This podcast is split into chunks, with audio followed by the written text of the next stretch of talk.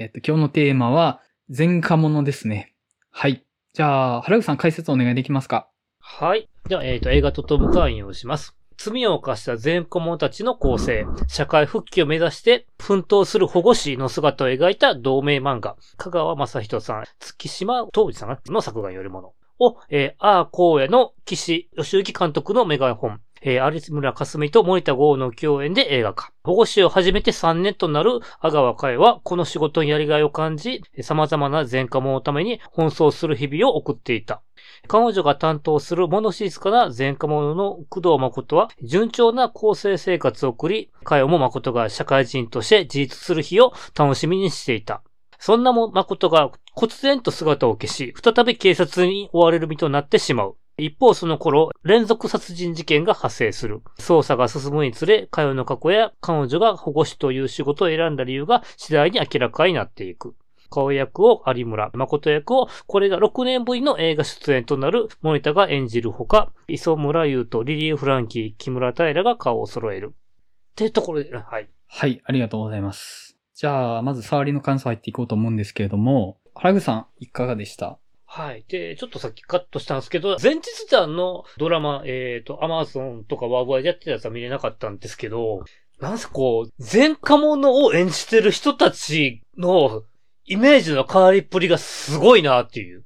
本当森田剛が森田剛だって森田剛でないみたいな感じで結構すごい演技を見せてくれたなと。あと、若葉龍也さんもすげえっていう謎の男を演じたなっていうところで、やっぱそう、前科者だった人たちの演技がすごいと思いました。はい。はい。前田さん、いかがですか？あの、私、ヒメアノール以来、森田剛のファンというか、もうやっぱりあの森田剛がすごいうん良かったので、うんまあ、今回も前科者っていうことで、まあ、犯罪を犯した人の役ってことで、すごく期待をして見たんですけど、まあ、森田剛はもちろん本当に原口さんがおっしゃった通り、出てるキャストの演技が素晴らしかったなと思って、この作品に関してはそれに尽きるかなと思ってます。はい。マリオンさん、いかがですか？と、僕はそうですね。まあ、保護士っていうそもそも職業自体を全然知らなかったので、なんかそういったテーマを描いたっていうところはすごく意義深いなと思うし、テーマ的にもすごく全ての人に公正の道を示すって重要でもあるし、とても難しいことでもあるっていう、そこをちゃんと触れていくっていうのはとてもいい映画だなと思ったし、あと役者陣の演技もすごいなと思ったんですけど、なんか僕はちょっと細かい演出とか脚本にちょっと乗れないところが僕は結構多かったなっていう正直印象があって、うん。で、なんかちょっと、そういうちょっとなんか嘘くさいな、フィクションっぽいなみたいなところとか、雑だなって思うところがちょっとどんどん増えていっちゃって、もうなんか見てる間長いな、この映画ってちょっと最終的にはなってしまったかなっていうのが正直な感想でした。なるほど。えっと、じゃあ僕なんですけど、まず、一個前の回で前科者見た話してて、ちょっとね、盛りすぎたかもしれないなって気持ちが少しだけあって、人の感想とか見てて、あれ？なんか、思ってたより出来良くないのかって、ちょっと、あの、冷静になってしまうところがあったんですよ。で、まあ確かに、あの、見てても僕気になるとこはちょこちょこはあったんですけど、ただね、僕本当にね、森田剛さん演じた誠に幸せになってほしくて、もう、その、それ以外のこと考えられなくなってたっていうのがあって、あの、ちょっと僕は、あの、割と冷静に見てなかったかもしれないです。もう、とにかく、もう、なんとか、不幸になってくれるなと思いながら見てたので、まあ、そんな意味ではもうむちゃくちゃ良かったんですよ。はい。まあ、細かいところは確かにそうだなって後から思い直したりはしました。はい。でも僕は好きな映画です。はい。では、ネタバレ含む話入っていきたいなと思いますので、ご覧になる予定されている方はぜひ見てから聞いていただけたらなと思います。はい。じゃあ、どっから話していきましょうかね。まあ、多分本作語るときに何よりまず注目ししてしまうところってやっぱり役者陣の演技だとは思うんですよね。うんうん。でもな何よりも森田剛さんですよね。もうとにかく。やっぱ、あの人、ちょっと前まで V6 やってたとは思えないオーラうん。出しますよね、本当に。だから、今回そういうオーラが最初なかったやんか。森田剛らしいオーラが。うん。まあ、なんか意気消沈としていうか、前科者としての。うん。いや、なんか、本当途中、あれ？これ森田剛じゃんって結構途中になって気づくぐらいな感じありませんでした、なんかうん、最初にこの工藤っていうキャラクターが登場した時全然森田剛に見えなくて、なんか途中でもうなんかちょっと出始めて1分か2分ぐらい経って、あ、これ森田剛かって途中で気づくみたいなうん。感じ。なんかそれぐらい結構溶け込んでたなと思いましたよね。うんなんか、それこそジャニーズだったじゃないですね。今もジ今ャニーズですもジャニーズですね。んなんかジャニーズ、まあ、なのにってことじゃないかもしれないですけど、ここまでかっこよさを消せるっていうのがすごいなと思って、もうかっこいいっていう気配を全消ししてもすごい振り切ったうん。演技というよりも、すごく雰囲気からうん。あの作るのがうまいなと思って、うん。いや、なんか結構森田剛に関しては、すごいハードル、期待値をすごい上げてたんですけど、それはすごいもうあっさりクリアしてくれたなっていう感じがしましたね。うん。そうですね。本作も彼のオーラにどこまで持っていかれるかどうかで評価変わるかなとは思って、僕はもう、あれに全乗っかりできたんですよね。うん彼のオーラに。ただ、そうじゃないと、ちょっと冷静になれちゃうとこは多いのかなって気はしたんですけど、やっぱ僕もその、出所して一番初めに、牛丼屋で牛丼を食べるところで、もうう、ん。ぐっ掴まれてしまって、うん。あの、正直僕、牛丼屋の牛丼あんま好きな食べ物じゃないんですよね。あの、ただ、その、ああいうジャンクな食べ物をずっと食べてこなかった人が、本当に久方ぶりにああいう食べ物を食べると。で、その時の なんか、その、すがるような食べ方っていうのが、本当に掴まれて、なんかそれだけで、この人に不幸になってほしくないと、人生を取り戻してほしいって思ったし、で、この後の話がどう考えても、この人がもう一度不幸になる話になるじゃないかっていうのが、どんどん見えてくるから、もうやめてくれよって思いながら見てたんですよ。ねえ、もう、それだけで僕はもう、ちょっと、やられてたなと思います、この映画に。うんうんうんまあ、あと、有村架純もすごく良かったなと僕個人的に思ってますね。うんはい。やっぱりすごく綺麗な女優さんで、はい。なんかまあ、何やっても綺麗な人って感じがするんですけど、うん。なんか今作の有村架純って本当になんか花がないような人をちゃんと演じてるなっていうのが、すごくなんか、こういう花のある人ってやっぱもうなんか、そのなんかオーラとか花を消すのって結構難しい女優さんってやっぱいるじゃないですか、中には。なんかもう、もうその、テレビでのイメージが強すぎてなんかそういう明るいイメージが抜けないような人とか、それが魅力の人ももちろんいるんですけど、けど今回の有村架純はそういったオーラとかを綺麗に消してて、ちょっと役者としてもすごくなんか有村架純すごいぞっていうのはちょっと思いましたね。うん。はあ、あと俺個人的にはあの、石橋静香が割と好きなんですけど、夜空はいつでも最高密度の青色だとか出て、割と黒髪の真面目な役が多かったと思うんですけど、今回茶髪で自由奔放な感じで、最初ほんま石橋静香ってわからんかって。うん。よくよく顔見たら、あ、石橋静香やっていう、あれやったんで、うんここまで変われるもんかっていうのはびっくりしたかな。うん彼女ってもしかして、はい。テレビドラマ版のキャラクターなんですかね？あ、えっ、とね、そう、元は、えっ、と、阿川の初めての保護観察対象者あーっていうこ。となんですね。うん、出てて、うんで、今回も出ていると。うん。いや、もうなんか、石橋静香の親友ポジションっていいっすよねっていう、ああの子は貴族に引き続き 思いましたけど、あー、そうだね。うん。いいなと思いましたね。まあ、ポジションはそうやけど、全然ちゃうよなーって思って、本当なんか私、あの、役者さんって言ったら、はい。まあその森田剛は最初から期待していってるんでう、ん。うん。ああ、いいなって感じだったんですけど、個人的に一番良かったのはリリー・フランキーで、おう。うんうん。リリー・フランキーこそ私、え、これリリー・フランキーって分からなかったんですよ。もあ、う、マジですか？ほうほう。なんて言うんやろ。まあ、ちょっとリリー・フランキーの綺麗なイメージが強すぎるのか、おおなんやろ。すごいあの、ヨレヨレな、なんかね、本当そういう人にしか見えないって感じですごい良かったなと思って。うん。あーまあ、リリー・フランキーいつもいつもヨレヨレっちゃヨレヨレなんですけど、うん。この人こんなになんかこいい役でも嫌な役でもないっていう演じ方がすごい、うん。ああ。うんいい人にも悪い人にも思わない。うん。ただ、そういう人なんだっていうのが良かったなと思ったんですよね。なんかあそこで、実はいい人だったとか、うん。やっぱり嫌なやつとかっていうことじゃなくて、うん。なんか、寂しいなみたいなうん。風に思わせるのがう、ん。すごい好きでしたね、リリー・フランキあの父親の背景を描かなかったの僕は良かったかなとは思ってて、義理の父っていうね、立場。はい。うんだから彼を悪人にも改心した善人にも描いてないというか、ただ年老いた人として描いているっていうのは、なんか、このテーマに対しては割と誠実な切り口なんじゃないかなと思って、あそこでうん彼が、いやもう改心しましたとか、あるいはもう未だにちょっと嫌な人でしたみたいなのを描いてたら、結構この話の焦点うまく定まらなかったんじゃないかなと思って。一応だから奥さん、二人の母親をはい。殺して、はい。捕まって出所後ははい再犯してなくて、工事現場の警備員やってるっていう。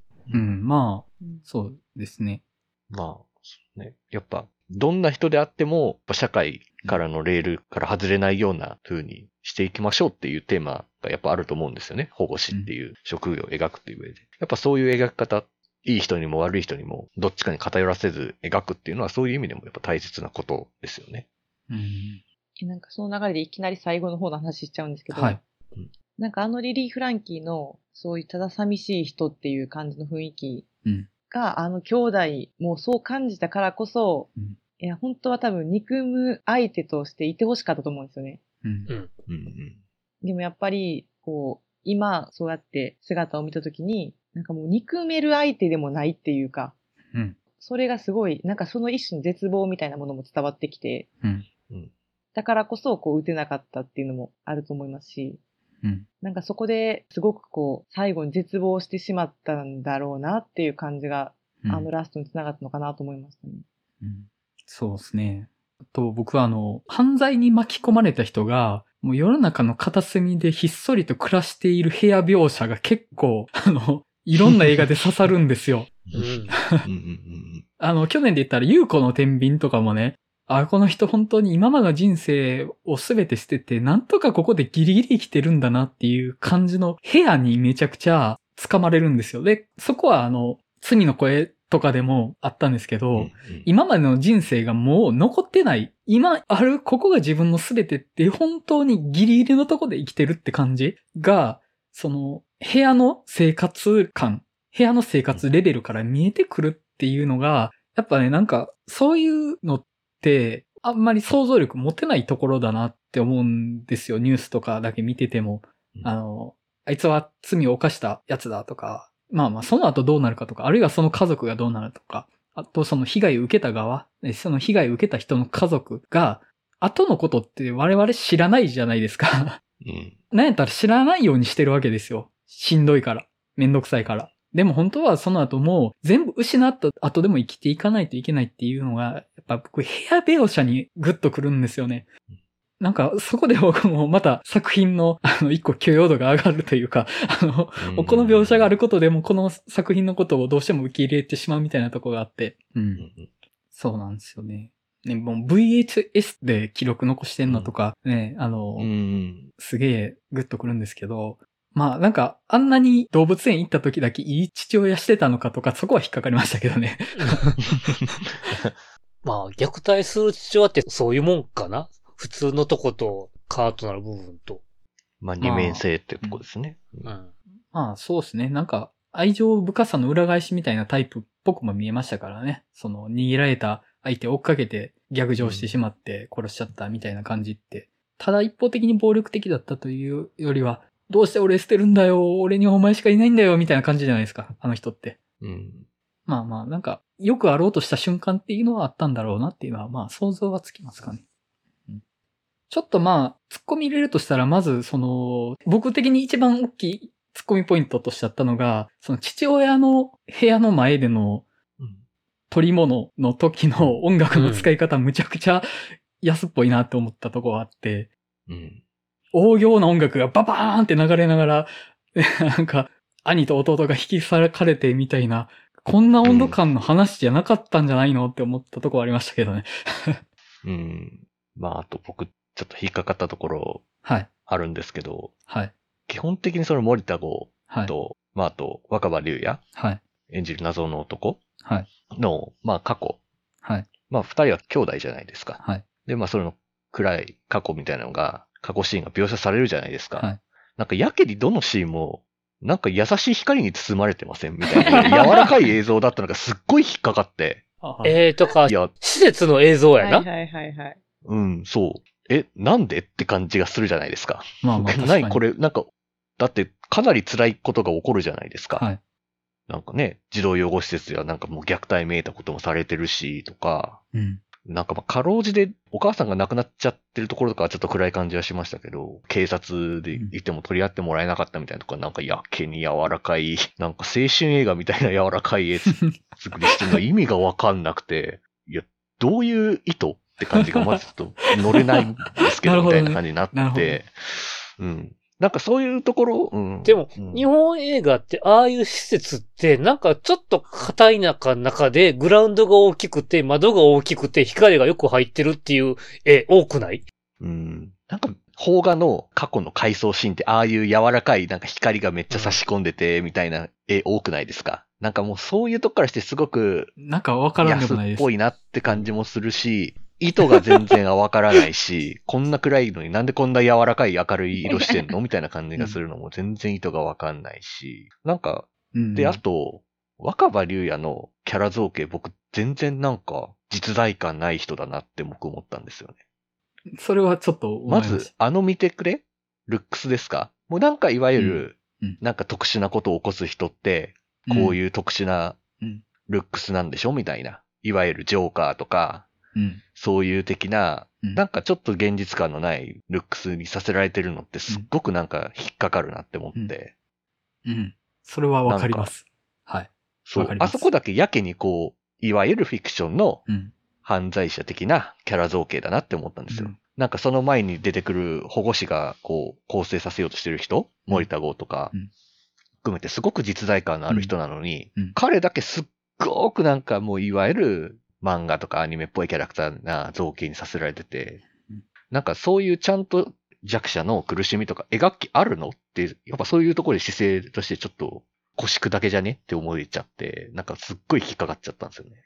それはね、わかります。あの、ラーメン屋で初めて会った時に、ブツブツ喋ってて、うん、で、全部白髪で、で、なんか歩き方もちょっと変わってるみたいなので、いわゆる鍵カッコサイコパスみたいな感じのキャラクターで、誇張がきついんですよね。で、なんかその、ちょっと話の都合を感じるような気はしてて、その、ああいう状態から、そういうかつて自分の人生をねじ曲げた人たちに復讐をしていく決断ってできるのかなっていうのが、結構物語上の都合で動くためのキャラクター造形には見えたんですよね。うんうん、それはわかります。うん。な、だから、結局、職場とこにも馴染めずに人生を路頭に回ってて、はい。だからはい若干あの感じが、いわゆる不老者の雰囲気を出してる感じはあるかな思って。一応家はあるけども、そういう風貌かなっていう。だとしても、そのサイコパスとブツブツ言ってる謎不老者のバランスで描いてるかな？その境目ぐらいを。その、まあ、だとしても、その意図はあんまり伝わんないかな。だとしたらあんまりちょっとこの保護士っていう職業とそれを取り巻く環境みたいなのを描く上ではちょっと覚悟足らなくないって僕は思っうんちゃうかなっていう気がしますね。しかも結構物語の重要なとこじゃないですか、これって。うん。この事件が何がね、物語の中心になることだし、うん。それは、そういうところが引っかかる。あ、確かに。一番なんか現実的というよりはキャラクター感が強いなと思ったけども、あの風貌からして。うん強いですね。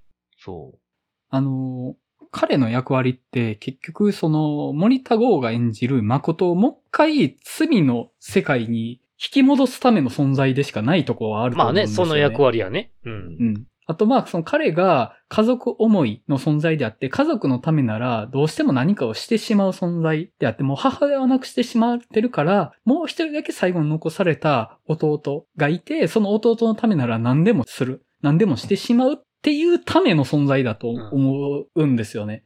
で、僕この話その森田剛演じる誠が良すぎるので、そこの都合の良さも飲み込めちゃったんですけど、正直その、誠さえ仕上がってれば、他のシナリオ割と違うものでも全然この話いいものになったんじゃないかなって気がするっちゃするんですよね。うん。それぐらいやっぱ彼の造形とか彼の持ってる重力はむちゃくちゃすごいなって思うんです。うん。なんかそこをちょっと大味さで濁してほしくなかったっていうのは正直あります、それは。それはすごくわかります。うん。そうなんですね。まあ、とりあえずだから、誠の表情を変えるための存在かな？結局。うん。うん。そう、二面性を引き出すための。うん。うん例えばその髪の毛を白髪にするとかでも、真っ白とかじゃなくて、ポツポツポツとかって入ってたら、急に現実感出ると思うんですよ。うんうんそうそう。そういうところが足りないと思います、本当に。そうなんですよね。それは思いましたね。だから、それなんか現実的にはいないやんか。あの若さでああいうのって。どんな精神状態なんだって話やか。現実的には、ああいう人間は。いないよね。まあ、いるのかもしれないですけど、ああうん。本当にそれを現実感を持っているように描いてたかどうかと言われると、微妙うん。うん。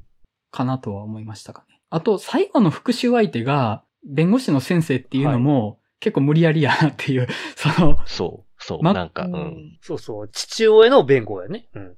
から誠の最後の復讐を止めるためだけにあの人が標的になってるじゃないですか。うん。いや、やり直せるんですよって言ってあの保護士の人が止めるためにあの人がまだ標的として残ってるわけですよね。まあ、あそこもね、なんか話としても割と強引かなと、不自然かなって気は。うんいや、でも、復讐対象を守る人も復讐対象になるっていう理屈にしたいんよね。うん。あまあ、その言葉で言われるとその理屈ってわかるけれども、なんかそんなになんかあんまピンとこないんですよね。結構なんか、私あの、探す会はい。いなかったんであれなんですけど、はい。で探すがすごい良かったなと思うのは、はい。邦画にしては珍しく、はい。こう重たいテーマと、はい。こうサスペンスの面白さがうん。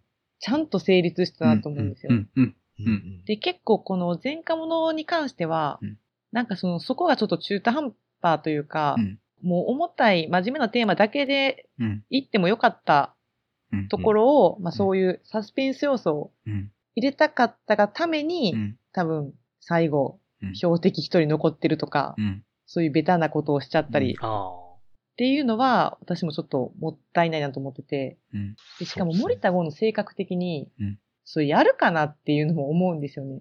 あ。う。うんん。なんかうん、弟の罪を隠したりとか、うんちょっとした手助けはするかもしれないけど、うん自分が能動的にうん冷静な状態で罪を犯すとは思えないので、キャラクター的に。うん。そうなんですよね。そこがちょっそうとなんですよねそう。違和感はめちゃくちゃありましたね。だから、やっぱ、ロジックとしては、うん森田剛も、やっぱ、その、若葉龍也を救いたかったと。はい。やっぱ保護士としてのそういう風な役割みたいなことを彼に施してあげたかったけどできなかったみたいな、うん。なんかそういう塩梅にした方が、やっぱり保護士と。いう職業のその難しさとか重要性ってもっと解けたでしょって思うしなんかそういう、なんかサスペンス要素というか、いわゆるなんかちょっとフィクション的な物語うん。の進め方っていうのがちょっと、うん。あんまり出来が良くない気がするっていううん。そういう意味だと、ちょっと脱足にも感じるんやな、最後の。うんうん。そちょっと欲張ったなって感じはしますね。やっぱり。う。うん。その、劇場版っていう感じの盛り方じゃないですか。はい。うん。連続殺人事件、次の標的は誰だみたいな、そういうちょっと盛り方が、この話がもともと描ける許容範囲を超えてるような気はするんですよね。この保護士っていう物語が描ける範囲を超えて、どうしてもなんかフィクションに足を突っ込まざるを得なくなるっていう部分で、ちょっとまあバランスを書いたとこはあったのかなとは思いましたね。うん。うんあと、僕、すっごい、あの、見ててこうなったらいいのになって思ったとこがあって、はい。その主人公の有村架純さんの装いなんですよね。うん。で、うん彼女だけ髪の毛後ろでパッとくくってるだけだったりとか、まあそんな飾った服装もしてないとか、まあ地味な暮らしをしてますよっていうのは出てるんですけど、その、例えばその、普段着てるセーターがめっちゃ綺麗なんですよね。あの、毛玉とかが全然ついてない感じがあったりとか、髪の毛も全然乱れてないとか、地味な髪型ではあるけど、ツヤツヤなんですよ、髪がうん。あと、その、自転車もね、あの、すごい綺麗になってるんですけど、やっぱ彼女って、他人のために自分の人生の全てをもう捧げるっていう束縛を自分で自分にかけた人だと思うので、自分に対してかけれるソースって残ってない人だと思うんですよ。で、そういう人からどうしてもこぼれ出てしまう日常のほころびみたいなものが出てた方がこの話全体的にリアリティ出たなと思ったんですよ。セーターに毛玉があるとか、髪の毛がちょっとなんか乱れてるとか、あと、自転車のブレーキがキキキってなるとかね、自転車が錆びてるとか、そういうところに彼女のリアリティが出たんじゃないかなって思うんですよね。でも彼女って地味な人として完璧な装いなんですよ。うん、そうですね。うんやっぱその地味でかつ人生のソースが残ってない人感が僕は見たかったんですよね。うんそこまでやってくれたらむちゃくちゃいいなって思ったんですけど。確かにな。まあ、あとちょくちょくあの、有村架純の演じてるキャラクター怖いことしますよね。なんかう、ん。窓ガラス割るとか。いきなり、は？ってなりましたし、あとなんか、目の前で転んでしまって、怪我したところでも、立ちなさいとか言うとか、ちょっと怖いや、この人みたいな。ところはちょっと、どういう、まあなんかその、それはあれですかね。前日談的なドラマで描かれてることなのかもしれないですけど、なんかちょっと、いきなり映画からこれを見ると、この人怖い人みたいな、よくわかんない人っていう風にはちょっと見えました。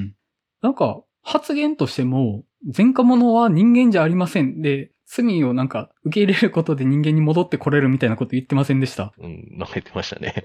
なんか、ふと出る価値観怖えぞ、この人っていうところがちょこちょこあるんですよ。まあ、一応、使命感が強いっていう立場で描いてはいるんだけども。うん。いや、まあ、いいんですよ。だから、やばい人なのは、あわかるからですね。やばい人なんですよ。ちょっと振り切ってるやつです。本来の意味のサイコパスってああいうことかもしれないああ、うんまあね。確かに振り切れてるという意味では、あのキャラ造形は間違ってはないのかもしれないですね。うんそういう意味では。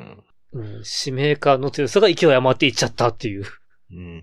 マリオンさんがさっき言ってたライティングの話とか、あとその、主役の装いが全然乱れてないのとかって、映画というよりはテレビドラマのなんか文脈のような気がするなと思って、なんかテレビドラマって深刻なシーンでもライティングほんまか当たってたりするような気が。するかなと思うし、そうですね。その主役の装いもあんま乱れないイメージがあるんですよ。うん。なんかそういう本格的な衣装デザインとか、ライティングとかって、なんか劇場用作品だと見かけるような気がするけど、なんかテレビだとそのあたりってあんま踏み込まないような気がしてて、なんかテレビドラマのバランスのまま劇場版作ったようになってたのかなって気はちょっとしましたかね。ああ、そういうことなのかもしれないですね。うん。うん。ただ最近素晴らしき世界を見たんですよ。おはいはいはいはい。はいはい石上さん。はいはで、全然内容と関係ないこと言っちゃうんですけど、い。はい。なんかあの市役所の人？はい。はいはい。市役所なんですかね。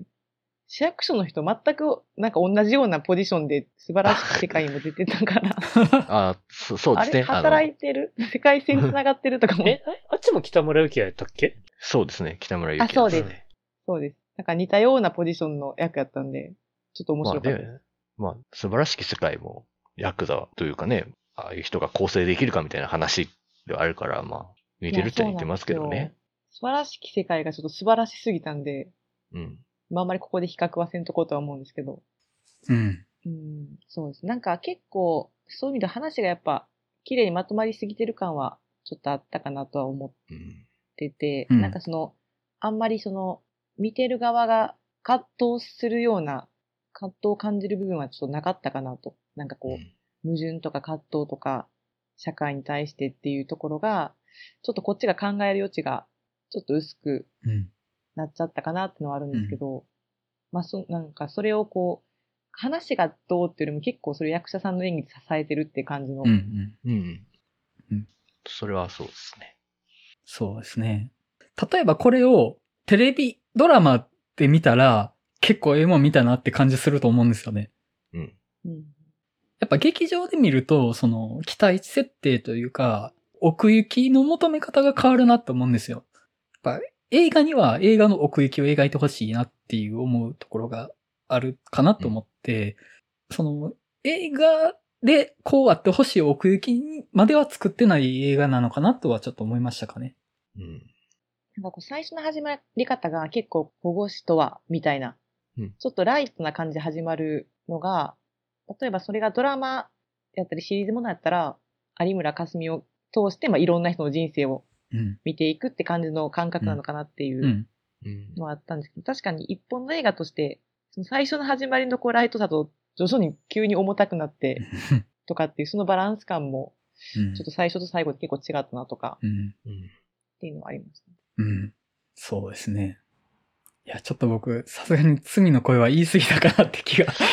あ あ、まあちょっと、ちょっと、僕もちょっと罪の声好きだったので、ちょっとその期待値をはい。上げちゃったなっていうのうはあったかもしれないです。正直。まあまあまあ、でも、この映画がやっぱ描いてることって別にそんな悪いことじゃないというか、うん意義深いことなのは本当だし、やっぱりなんか一度何か罪なり何か犯してしまった人を再生させるというか、そういう放り出すんじゃなくて、ちゃんとまた元の道に返すっていうか、うんやり直すチャンスを与えるって、なんか今すごく大切なテーマだと思うんですよね。うん。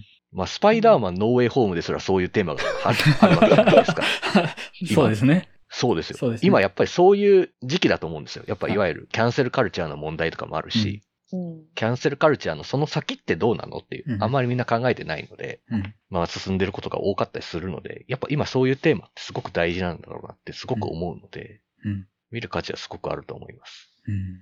まあでも確かあの弁護士のとこは、ちょっとなんで弁護したんですかっていう。うん。まああそこはちょっと考えさせられるというか、その切り返しちょっと納得せざるを得なかったけど、結構なんかもやもやというか、そういう凶悪犯罪。まあ今回の映画に出てくる、まあでも凶悪犯罪ですよね。めちゃくちゃね一。方的に。はいうん。そうですね。うんそう考えたらリリー・フランキーの方が公正の機会与える与えないの対象者なのではとか思うんですけど。うん、森田剛よりもリリー・フランキーの方が凶悪なのでは。はい。凶悪出てましたからね。ね。凶悪だったな。あ、そっち行くか。よかったな。凶悪とね。まあ一応さっき言ってたけど、あの、罪の声と今回で、まああの、宇野昌平さんが出てますけども。ああ、そうです、そうです。今回ね、コンビニ店長の役でいい役を。うんうんそんなとこですかね。うんはい。では、前科者の話をこれにて終わりたいと思います。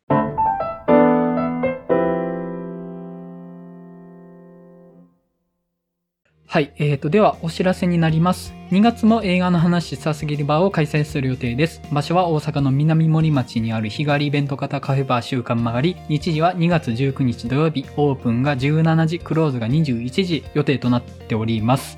はい。あの、すいません。今回も私、店長として欠席をさせていただく予定となっておりますが、他メンバー3人でお迎えさせていただく予定ですので、よかったら遊びに来てください。はい。あと、この番組ではリスナーの皆様からお便りを募集しています。番組の感想、取り上げた作品の感想などをお送りいただけると幸いです。メール、ブログのお便りフォーム、ツイッターへのダイレクトメッセージのいずれかより受け付けております。詳しくは、ポッドキャストの番組説明文をご確認ください。はい。それでは映画の話したすぎるラジオリニューアル第50回前科者の回を終わります。それではまたお会いしましょう。さよなら。ならさよならさよなら。